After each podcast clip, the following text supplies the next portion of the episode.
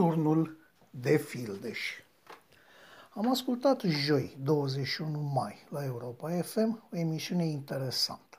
Emisiune pornită să te țină cu sufletul la gură, dar sfârșită într-o lamentație corantică. Așadar, din start subiectul a fost ciudat ales. Problema discutată a fost și ea bolnavă și insuficientă, adică implicarea Rusiei în contestarea măsurilor anti-COVID-19, în România, bineînțeles.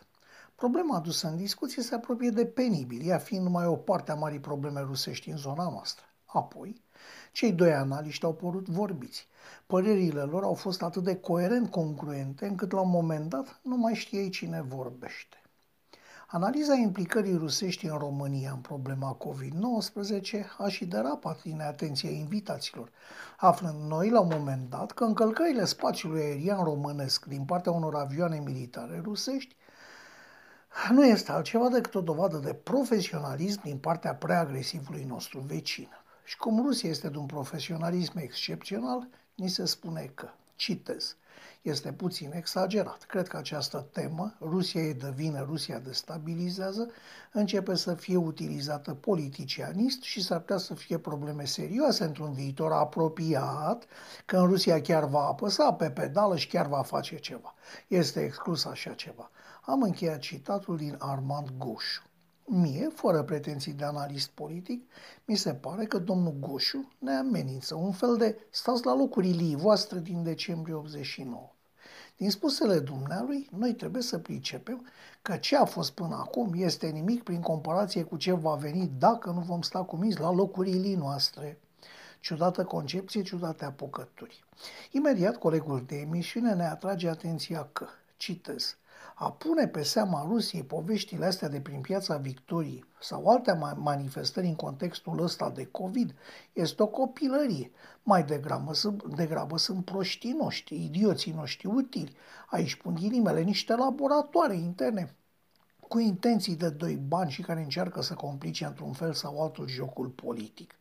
S-ar putea să avem și anumite interese de ordin economic. În perioada asta, cu toate aceste restricții, sunt mai multe zone cu interes economic care au fost lovite și cărora nu le mai convin aceste restricții. Am încheiat citatul din Iulian Fota. Vă rog să notați asemănarea de discurs și pasarea responsabilității în țară, fără a spune concret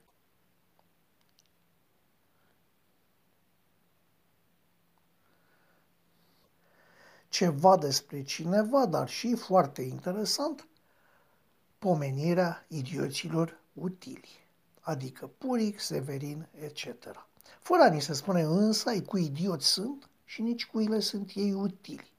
Acest stil de a vorbi vorbe goale a fost salvat de pomenirea site-ului Sputnik Moldova, fără a face însă corelația dintre discursul site-ului și al idioților utili.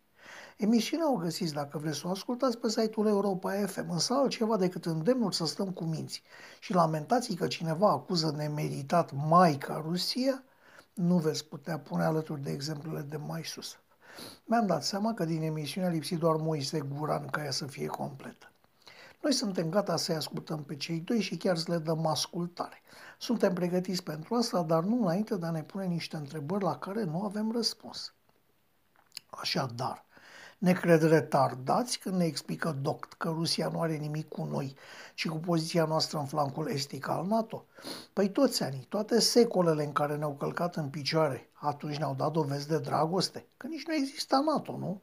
Apoi, își închipuie cineva că putem da vina numai și numai pe problemele interne și pe idioții utili?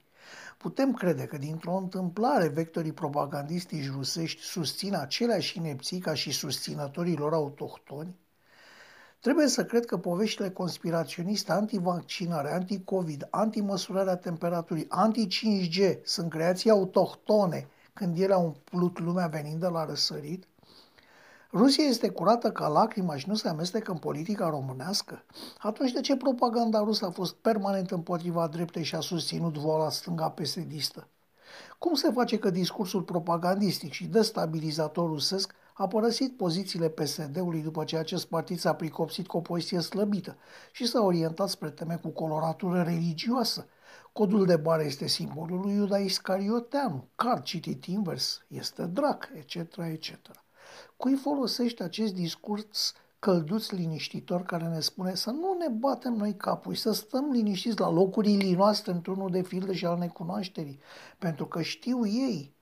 Domnii analiști și consilieri, cu multe studii și cartoane numite diplome, uită că și noi vedem și simțim și chiar putem descălci limbajul voit încălcit și putem pricepe că scopul propagandei rusești actuale în primă fază este sădirea ideii de nesupunere civilă, nesupunere care deja se face simțită prin refuzul de a purta mască, de a păstra o distanță sigură, de a lăsa să fie măsurată temperatura.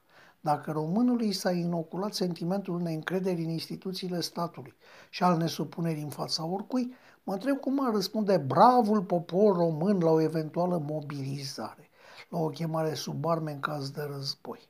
Îmi răspund singur. Îmi răspund și mi se face frică. Așa simte un om de pe stradă.